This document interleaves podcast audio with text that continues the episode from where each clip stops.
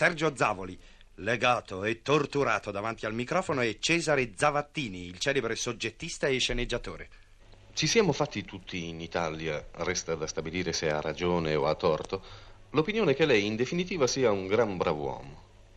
Certo, prima della sua produzione cinematografica contribuirono a rafforzare questa opinione i suoi racconti e i suoi libri, anzi l'angelismo che alitava dentro quelle pagine.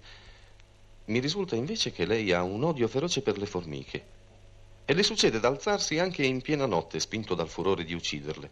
È vero?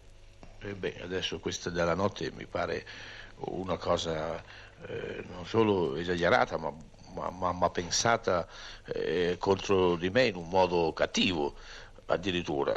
Eh, così cattiva che se fosse vero le direi eh, di no, insomma, eh, le direi di no, di notte proprio. Pensi un po', uno, uno, uno si alza di notte per ammazzare le formiche. Francamente è, è, una, è, una, è una faccenda che i miei nemici hanno trovato abbastanza bene, ecco, abbastanza bene, sì.